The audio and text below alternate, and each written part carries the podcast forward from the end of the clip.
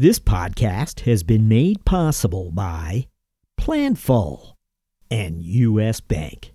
Hi, this is Gordon Stewart, CFO of Unit 4, and I'm talking to Jack on the CFO Thought Leader podcast. This is episode 628. One of the things that we've been really doing is to say what are the portfolio of investments that we are making as a company from an R&D standpoint, for example. What are the bets that are most likely to pay off? How do we measure that success? How will we make sure that we keep ring fencing the right things, um, but also maybe reprioritizing and exiting some of the things that that we don't want to focus on going forward?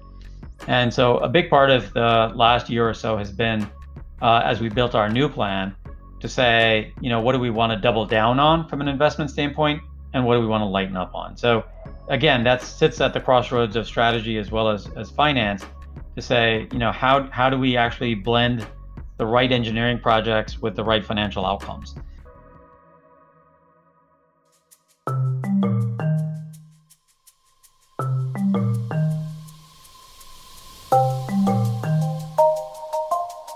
On today's show, we speak to CFO Inder Singh of ARM, the large semiconductor and software design company today wholly owned by SoftBank Group. As some of you might know, SoftBank posted a remarkable recovery earlier this month after uh, only last May uh, reporting a, a historic loss. Now, that be it as it may, Inder Singh has resided at the intersection of finance and strategy for more than two decades, leaving little doubt his arrival at ARM in early 2019 was about to widen the realm of strategic possibilities for the company. Our talk with CFO Inder Singh begins after this.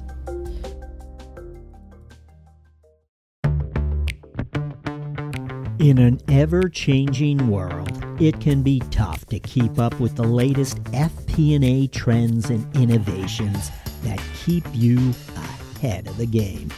Luckily, there's a podcast for that.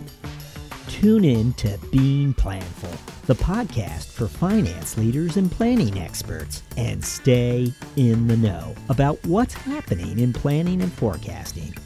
Guests like influencer Chris Ortega, Boston Red Sox CFO Tim Zue, and Brian Lapidus of AFP will keep you up to speed on how you can put finance in the driver's seat this year.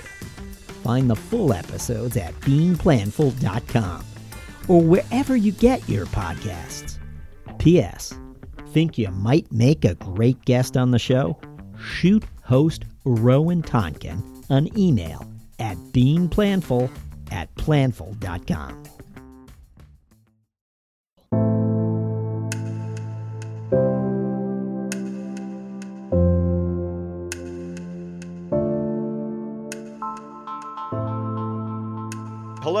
speaking to Inder Singh, CFO of ARM. Inder, welcome. Thank you, Jack. Glad to be with you today.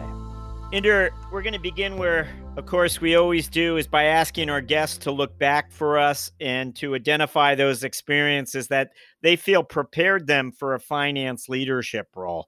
What comes to mind for you?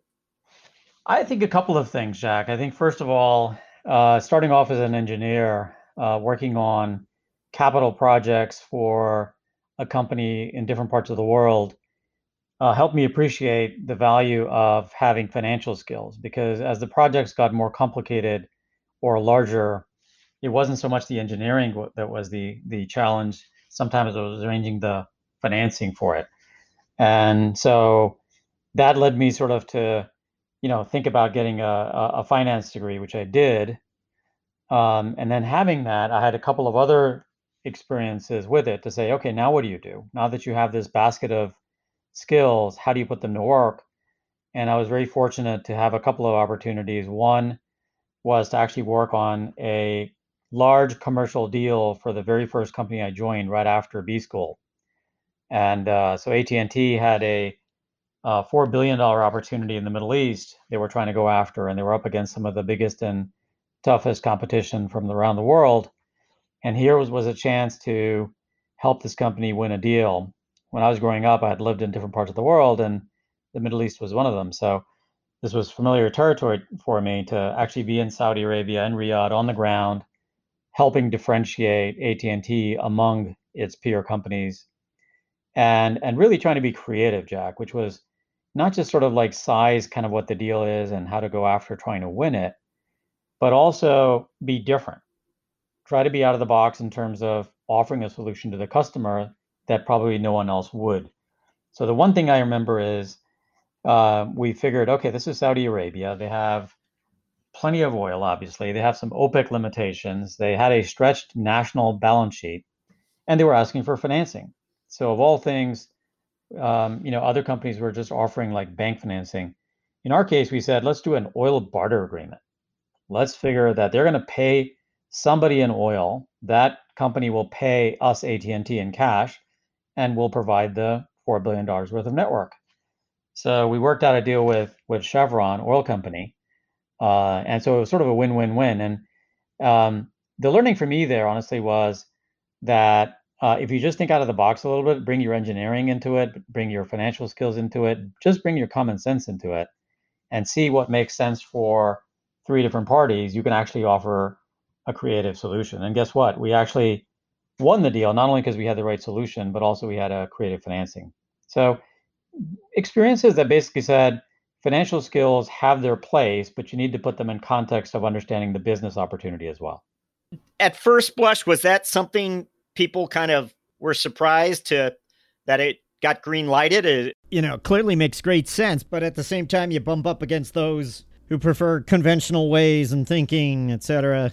Well, I, I think it was look, uh, uh AT&T is a large corporation, so we actually had to get uh, our own company to feel comfortable that this was something that would be that would be feasible, right? So there was the internal sort of deliberation on what with what we should do here, um, but there was also sort of the the external view of the world to say, you know, how how do we actually make this easy?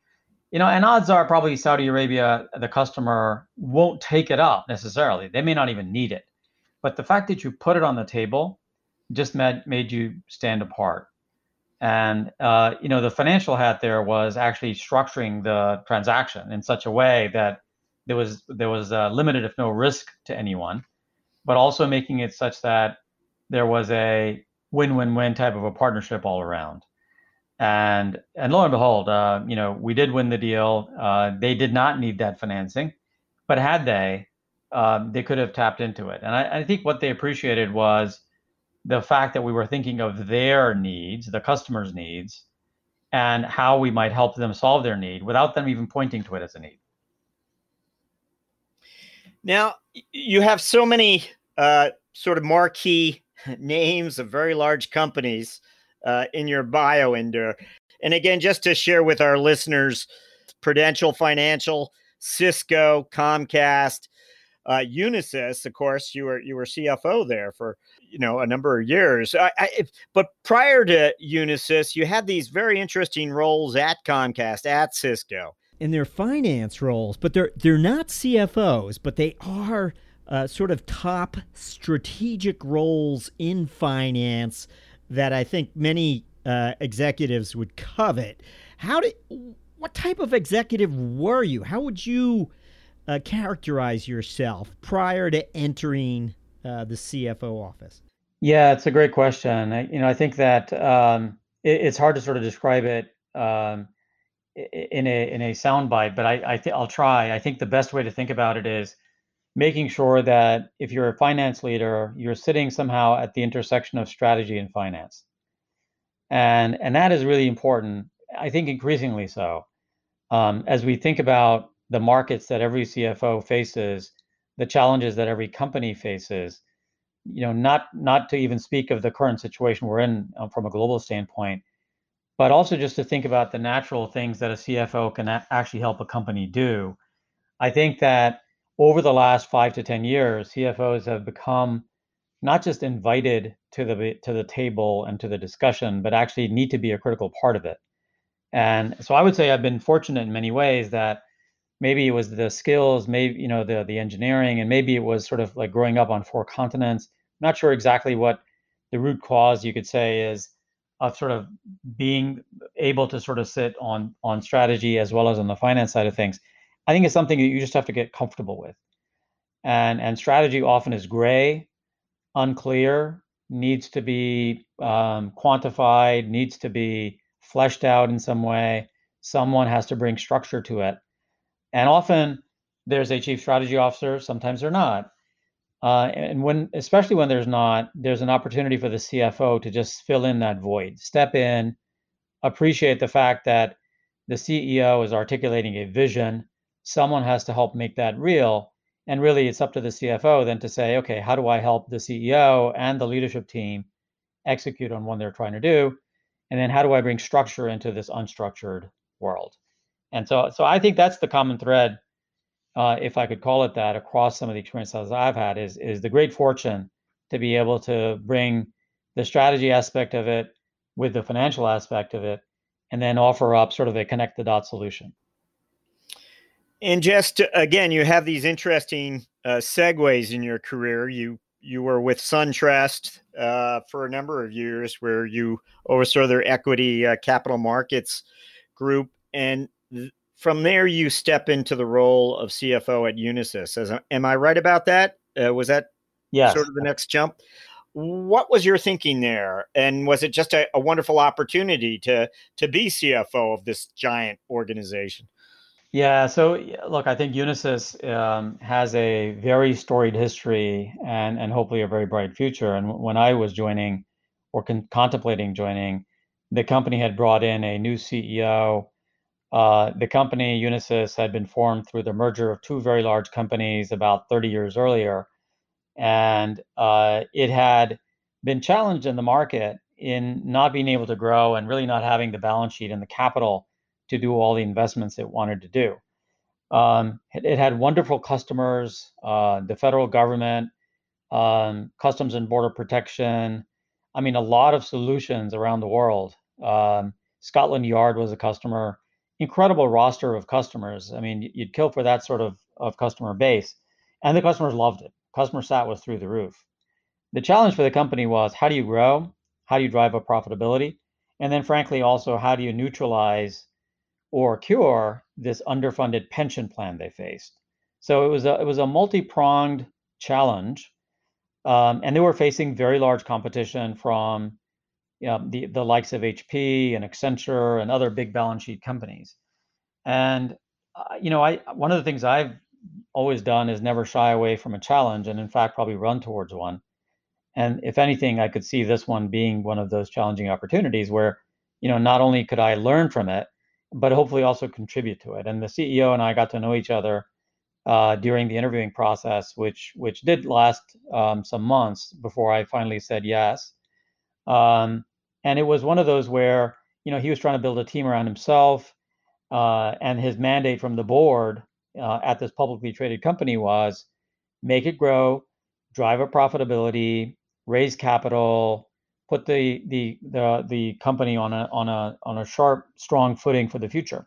And you know there was no chief strategy officer, so I was asked to take on guess what the strategy role as well as the finance role and and that's where if you have a toolkit uh, or a playbook um, and then you know that you know every challenge is a bit different but that playbook is going to work if you actually can um, put it uh, put it to practice. Uh, it was a question of getting to know the business um, understanding the, the customer base. I had the great fortune to come in as chief marketing officer for a couple of months in the beginning because the cfo hadn't quite retired yet and I got to tell you, that was like the funnest thing I've ever done. Um, you know, we rebranded the company. We we decided how we were going to focus it around security. It had tremendous assets. They just had not been highlighted, and and customers knew Unisys, but there was really not a differentiating tip of the spear. And uh, so we put that in place. Uh, I moved over to the CFO slot, and we started then focusing in on okay you know how do we actually grow the company and and in my experience um, finance can serve many roles the best of those is actually helping the business achieve its business outcomes the worst of it is just doing the basics just getting the numbers right just making sure that uh, you know the, uh, the the accounting systems are correct and the processes are strong and all of that. To me, that's important and very vital, but that is table stakes. You have to take that to the next level and be willing to actually say, okay, how do we actually enable growth? And so there was a lot of teamwork there. Uh, you know, the, the CEO had pulled together a blend of incumbents from the company who had been there for 10 or 20 years and others that were had been there for two or three months. And, and so we had to gel together. We had to quickly uh, begin to guide the company towards something that, that Wall Street analysts could then latch onto. And uh, we were fortunate that we were able to uh, not only guide uh, for the first time in like 14 years, I think, uh, but then meet or beat that guidance every single quarter. And uh, so it, it's a it's always a journey. And and yes, when you're you're a publicly traded New York Stock Exchange listed company, um, there's very little room for error. So um, yeah, it, it, I learned a lot, and and and that company was on a stronger footing um, when I when I left to join ARM. Well, that's a that's a nice segue for us. Uh, let's ask you about ARM. Tell us about ARM today. What are what are its offerings? Tell us about this company. Yeah, so ARM is a company that was also formed about 30 years ago. Uh, it was founded in uh, in the UK in Cambridge. Uh, it was literally started in a barn in Cambridge, um, and it was initially a joint venture between Apple and Acorn Computers in the UK. And the notion was to create a CPU, a central processing unit, for uh, back then tablets and PCs and things like that. So create something that uses less power but provides more computing power. A, a, perfect blend of things that you need for all things mobile.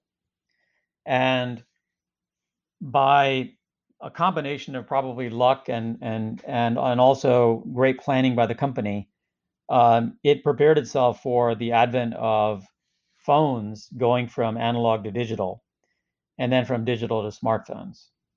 And during that period of intense growth in mobile devices and mobile computing, the company established itself as the incumbent, almost de facto standard for virtually any smartphone because it provided the smartphone with the the compute power that smartphones increasingly needed, as well as extending the battery life. And so ARM for a decade or so um, really built a, a, strong presence and and then started getting into IoT and other things, anything that needed actually either connectivity to the internet, like IoT, or anything that needed the combination of computing and battery power. So today, ARM has a core business. Um, the core business um, that we are really focusing on now going forward uh, sits at the juxtaposition of an alphabet soup of future technologies. So if you think about AI and machine learning and AR and VR, ARM is the IP designer of many of those. So we don't manufacture semiconductors. We actually provide the IP designs so that our customers can manufacture and ship the semiconductors. And every year, about 20 billion devices are shipped with our architecture in it. So over the years, more than 165 billion devices around the world are either connected or uh, depend on ARM architecture. Um, and so today we we we are inside 95% of the world's smartphones. Um, we ARM uh, touch about 70% of the world's population. Um, and ARM is now positioning itself for the next 10 years to say, how are we going to provide the, the common sort of platforms that people will need? And the interesting thing about ARM, just to sort of uh, put a bow on the story, is the things that are on our on our drawing board today end up in devices three or four years from now. So you get this tremendous lens on what might happen in the future. And whether it's an iOS device or whether it's an Android device or whether it's a data center server, um, a lot of the technology around the world uh, is architected around this common thread and, and optimized with the software and the hardware together.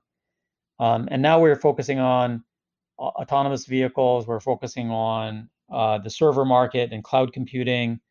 uh, and and we have a very very global sort of footprint. So it is a um, it's a company that again at the heart of it is the architect of what technology will be three to five years down the road. Interesting. Now, you when you arrive there, do you reorganize your team, or is there something you need to uh, put into position so that you can achieve all of what you want to achieve?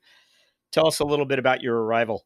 Yeah, I had the um, the privilege of joining. You know, I, I, left my prior company on a Friday, started on a on a Monday, and and had a, a, a transatlantic flight over the weekend.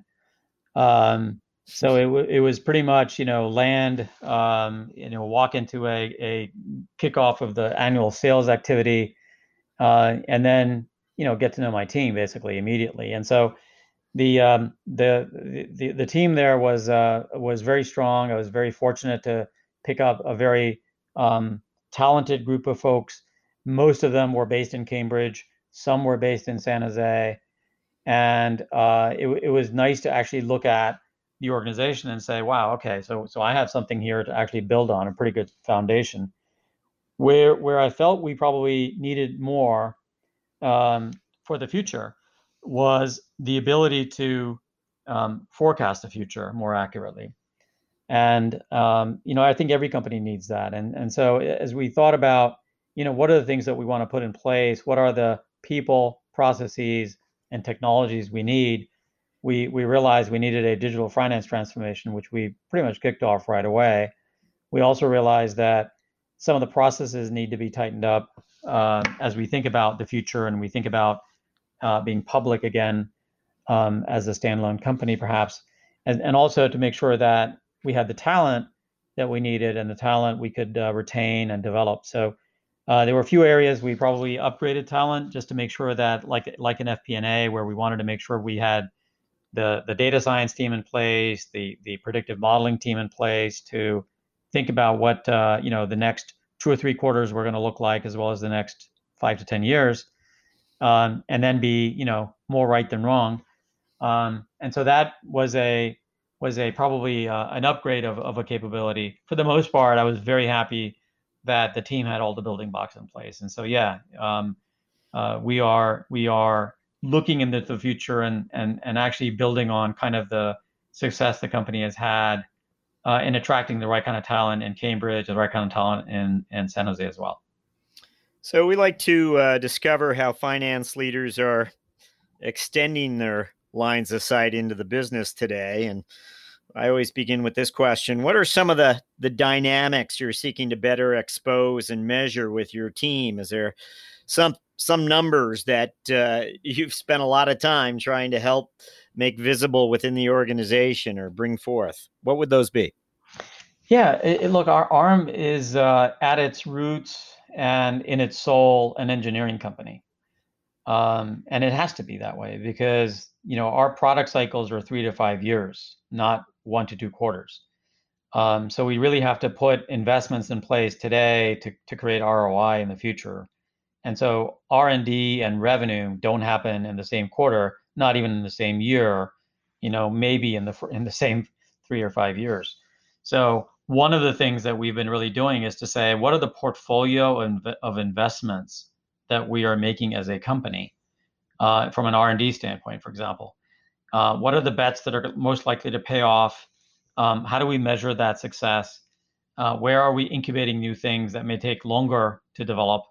How will we make sure that we keep ring fencing the right things, um, but also maybe reprioritizing and exiting some of the things that that we don't want to focus on going forward?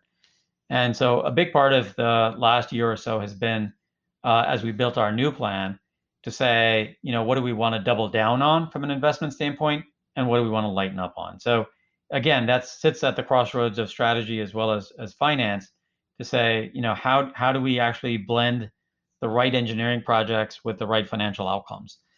Um, and so you have to think of, a, of an array of different kinds of metrics. It depends on if the technology is nascent. You know, arguably autonomous vehicles are something that will happen over the next five to 10 years in a bigger way. Um, and so it is arguably a nascent market, but at the same time, um, it, it is a market which which is going to um, uh, evolve from today's cars to tomorrow's cars. So how do you actually make sure that you have the things that are telling you that you're succeeding? So in something like that, design wins or socket wins become really important. Maybe more important than the revenue that that because there are no auto- fully autonomous cars today. Uh, but are you actually establishing the same seeds for success that you did in your core businesses in the past, and and leveraging a model that is familiar to you, versus you know are there some things that you're doing that may have a very bright future, but maybe um, if they were managed differently or managed by someone else um, and invested differently, they may have a greater likelihood of success. So, you know, one year in, we've we've already started to make some of those changes, really strengthen the company's balance sheet, its its financial structure, its profit margins, and its and, and its ability to grow with greater confidence. So, as with anything, um, you have to introduce metrics that measure the here and now. The mature business is around revenue and profit and cash flow, and then the new businesses that are kind of adjacent to it in terms of your ability to, to expand into that. And then brand new things. And you know whether which ones of those you want to be in and which ones maybe you don't. So i'd imagine you've got maybe a year before uh, uh, covid arrives uh, following your arrival there. So you had a, a, set of priorities you were pursuing no doubt uh, last year. And then covid arrives and now we're all part of this new environment. Can you share a little bit about the timing and uh, uh, the response that ARM has taken? Yeah, so so I, I actually did join in, in, earlier 2019, and, and, as we started that year, um, we we already had a black swan event happen kind of in in spring of that year, where where the trade war and the trade disputes really started, and of course, you know, we're a company that provides technologies to to lots of companies around the world, and and we had to adjust rapidly to that environment first of all. So that was actually really good practice right from the get-go to say how do you manage through the uncertainty created by an exogenous event like a um, trade dispute for example and and so when the pandemic hit um, yes it was it was another black swan event um, but but somewhat different. And and no one could really say how this one would play out. Um, in fact no one in the world uh, and everybody was wrestling with it. So so our response was to begin to size different scenarios. And so fortunately, we had put some of that FP&A team in place, and we can now start doing scenario analysis and models that said, you know, what is the downside scenario here if things really go bad? How bad would they get? Um, what is the upside scenario relative to that? And then is there sort of a most likely? And and putting that envelope of potential outcomes allowed us to at least see, you know, would revenues grow or shrink? Would profits increase or decrease? And if so, in any of these scenarios, how do we actually adjust? Um, so going into it, uh, you know, by by the middle of March, we had already started sizing some of these scenarios, and then making um, lots of sort of conversations with our with our with our own leadership team, as well as our parent company SoftBank, uh, and the leadership there to say, you know, how do we want to invest? What do we think the outcomes are, and and what are we most confident around? So uh, we did put controls in place immediately around costs. Um, you know, fortunately, we're a company again of engineers, so uh, the work from home environment we went to was actually quite seamless. Um, you know, I, I, also have the fortune of having the the IT organization, and uh, that team really did a great job of putting in, you know, the right security frameworks and VPNs, and allowed thousands of people to work remotely. Um, we've been in that mode for a while, um, you know, and and so in the meanwhile, we've also tried to make sure that you know we're we're controlling the costs until we have greater visibility. And you know, three months in, we're starting to see uh, a bit more clarity than we had three months ago. Um, but again, you know, one quarter doesn't a trend make. Um, so we, we're we're keeping a, a, keen eye on costs while we watch for what the revenue is going to be doing. And and there we we sell into a number of industries, so each of them probably face a different time to recovery. we are going to ask you our signature question now, which is uh, could have happened any time in the course of your career, and you do have this very interesting career with all sorts of chapters. Uh, but if you could just go back and pick out one finance strategic moment for us, uh, and again, this is a your lines of sight into the organization as a finance leader allowed you to see something and respond to it. Basically, that's what we're asking for. What would you share with us if we asked for a finance strategic moment? Yeah, there there have been a few. Um, you know, I, I, I think as any finance leader has um, these moments of of epiphany. Um, you know, one for me was uh, when I went from uh, the first time from Wall Street back to corporate. So the the the opportunity to join Cisco Systems, uh, heading up finance and strategy for their products business, which which was I think around 30ish billion dollars or so, and about 25,000 engineers back then, and and really um, an abundance of products, different markets they were selling into.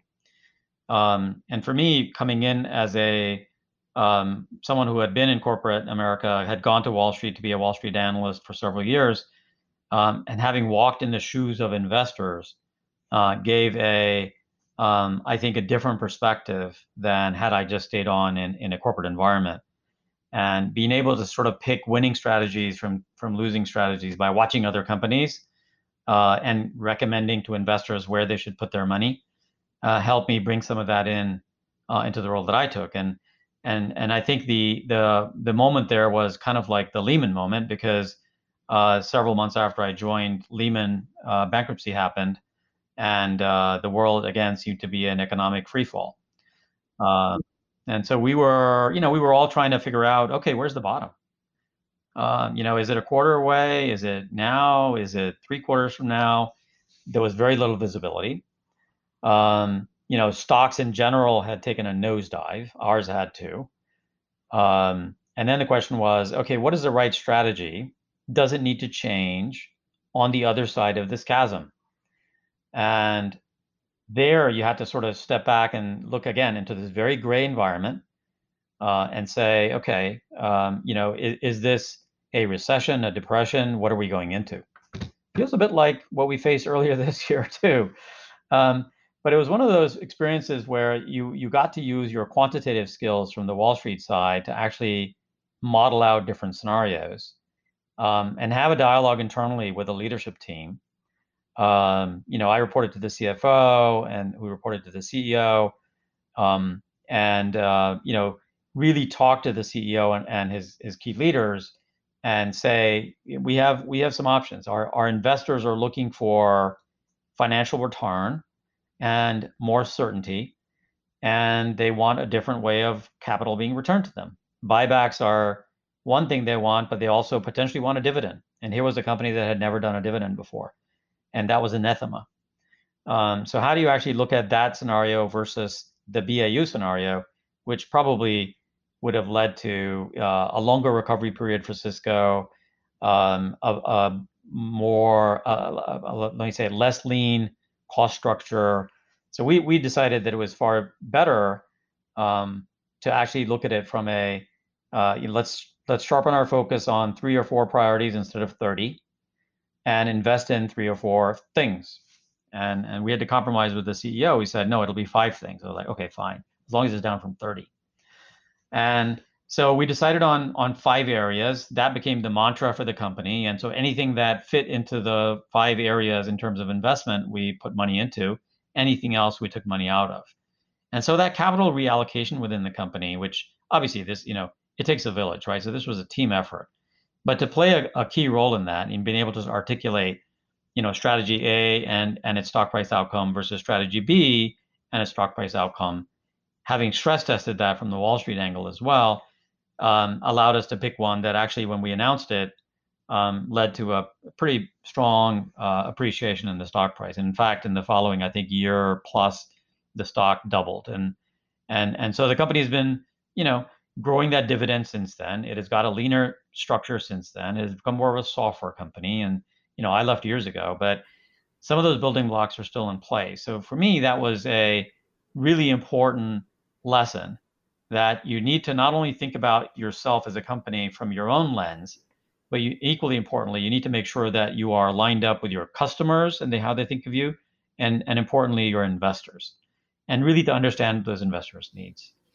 Wow, what a what an interesting chapter for you. And just to point out, of course, that's where uh, the uh, Cisco chapter is what I, I, would imagine first brought you out to Silicon Valley, where you've now returned uh, with ARM. Am I accurate about that?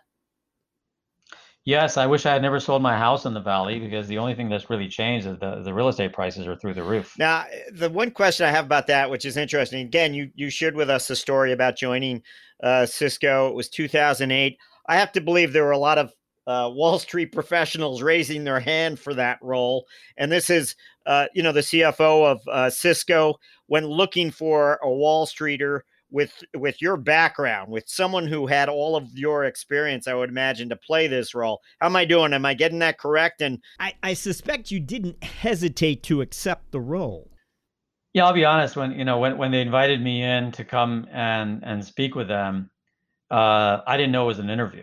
Uh, I mean, it, it, was essentially to come in and present to them uh, a view of their markets and how investors thought about them. And so there were a couple of leaders in the room uh, and I was doing a presentation, and uh, evidently something clicked there um, because you know soon after I, I, I did get a call from a recruiter who said they were representing Cisco. So they probably looked at a lot of different um, candidates and probably could have picked almost anyone. Um, I was lucky it was me. When we return, CFO Inder Singh enters the mentoring round. The business landscape is changing quickly. As the pressure to manage expenses efficiently and strategically increases, you need solutions that not only help drive down costs and improve efficiencies, but meet the changing needs of your business. At US Bank, we can help. We'll work with you to uncover your specific payment challenges and bring you proactive and innovative solutions and strategies that help you meet the financial goals of your organization. Our commitment to doing the right thing for our customers has earned us the designation of one of the world's most ethical companies from the Ethisphere Institute for six years in a row. To learn more, visit us at usbpayment.com.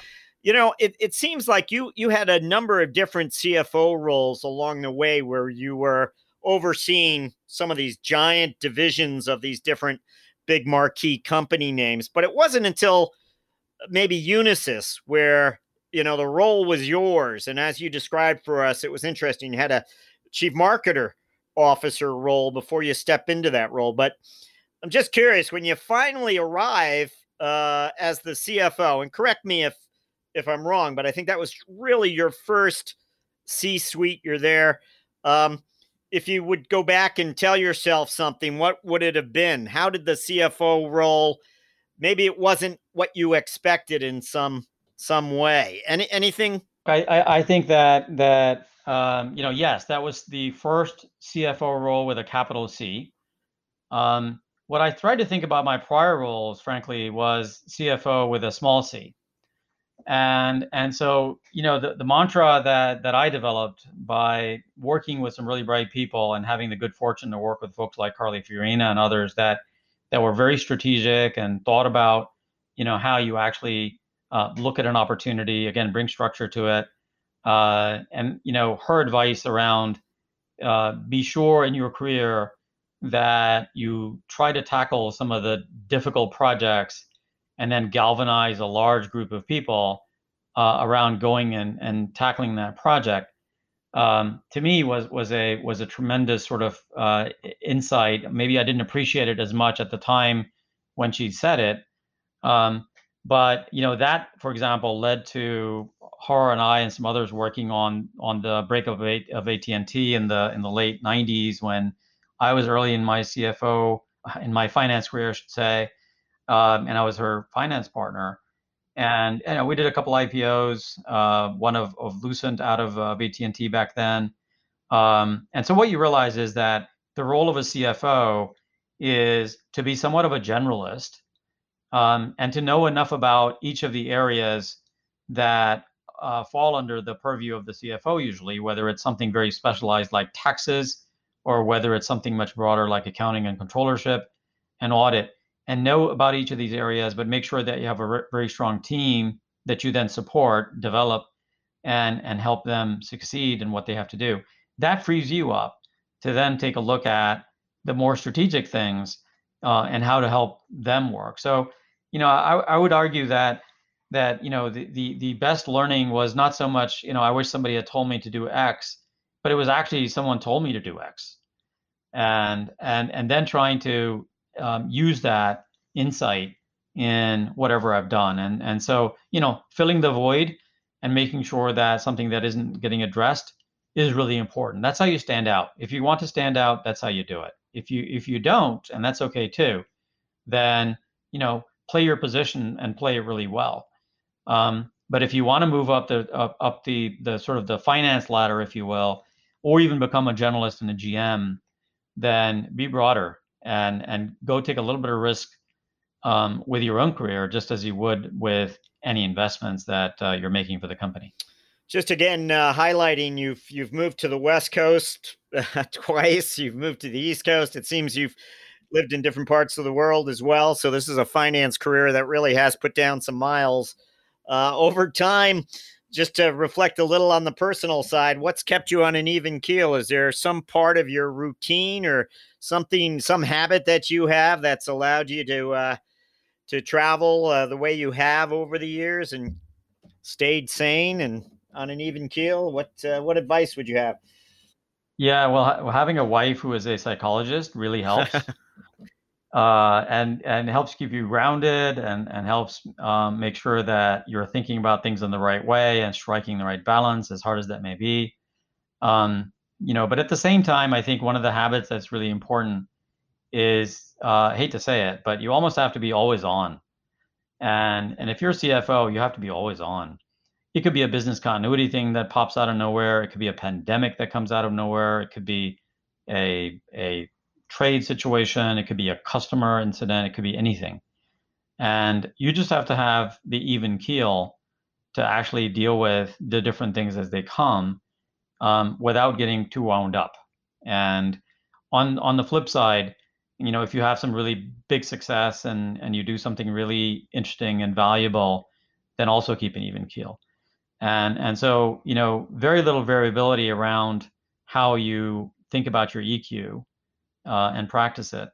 Um, and then you know this this constant learning uh, is always one of those things where it just comes naturally if you take on these types of opportunities. And it, there's no um, secret sauce here. I think that you know one learning for me has been it's important to be grounded in data. It's been it's important to have a quantitative view of the world it's equally important to have and develop and nurture an instinct and and know when you should depend on data and then when you have to use instinct.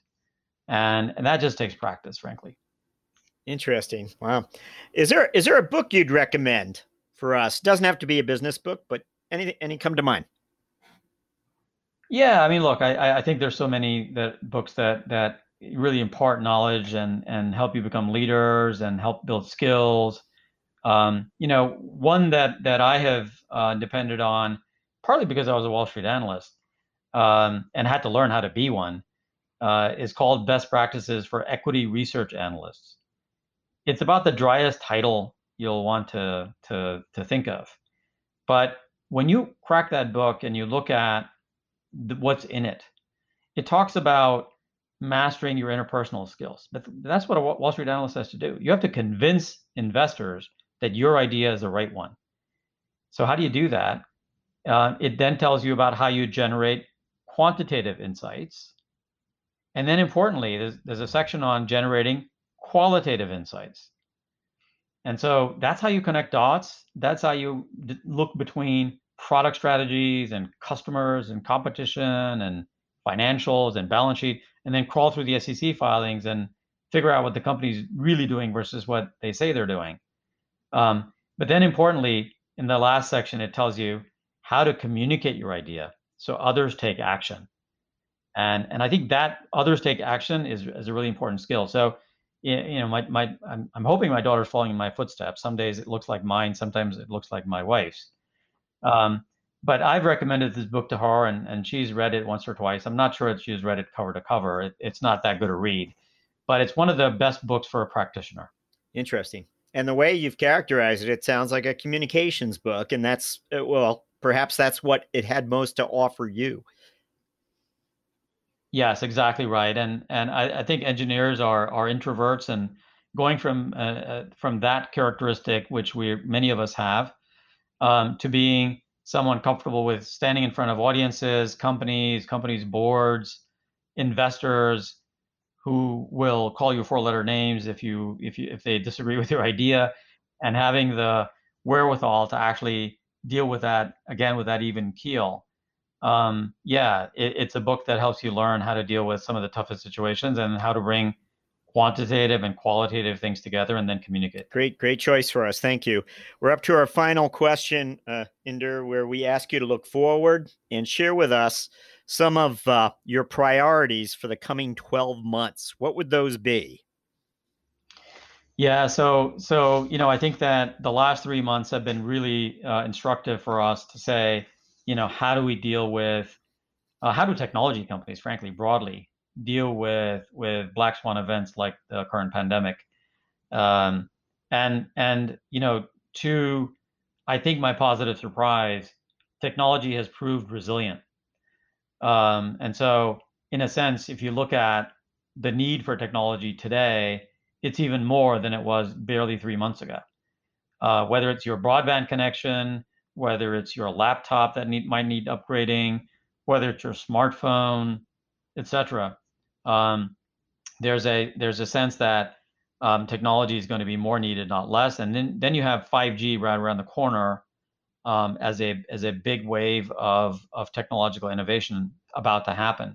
So for us, for the next 12 months, um, what I'm looking for is to, for us to navigate through the rest of this year, um, realizing that we're not out of the woods yet, um, but also um, uh, comforted by the fact that some of the things that could have been huge disruptions have actually turned out to be somewhat of a tailwind. The need for more broadband, the need for better technology, the need for, in fact, automation, AI, that probably, if it was going to happen over five or 10 years, probably got accelerated. And, and so, how do we actually make sure that we are investing in the right things over the next 12 months to help ensure not only the safety and security of our customers and our colleagues, which obviously is job one, but also how we are investing from a financial standpoint, how we deliver on FY20, and for ARM, how we set ourselves up for 2021 and for success. Inder Singh, thank you for joining us on CFO Thought Leader. Thank you, Jack. Appreciate your time.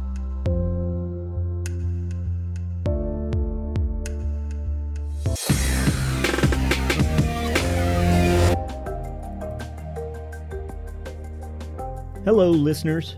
Do us a favor. Be certain to subscribe to CFO Thought Leader on Apple Podcasts, or if you're an Android user, check us out on Spotify or Google Play. If you like the show, please recommend it to a friend. Oh, and by the way, the CFO Yearbook 2021 print edition debuts on Amazon this quarter, featuring 100 profiles of finance leaders from our 2020 season. Would you like to learn more about our CFO guests? Order the CFO Yearbook 2021. Thank you for supporting our efforts to bring you career journeys of CFOs driving change.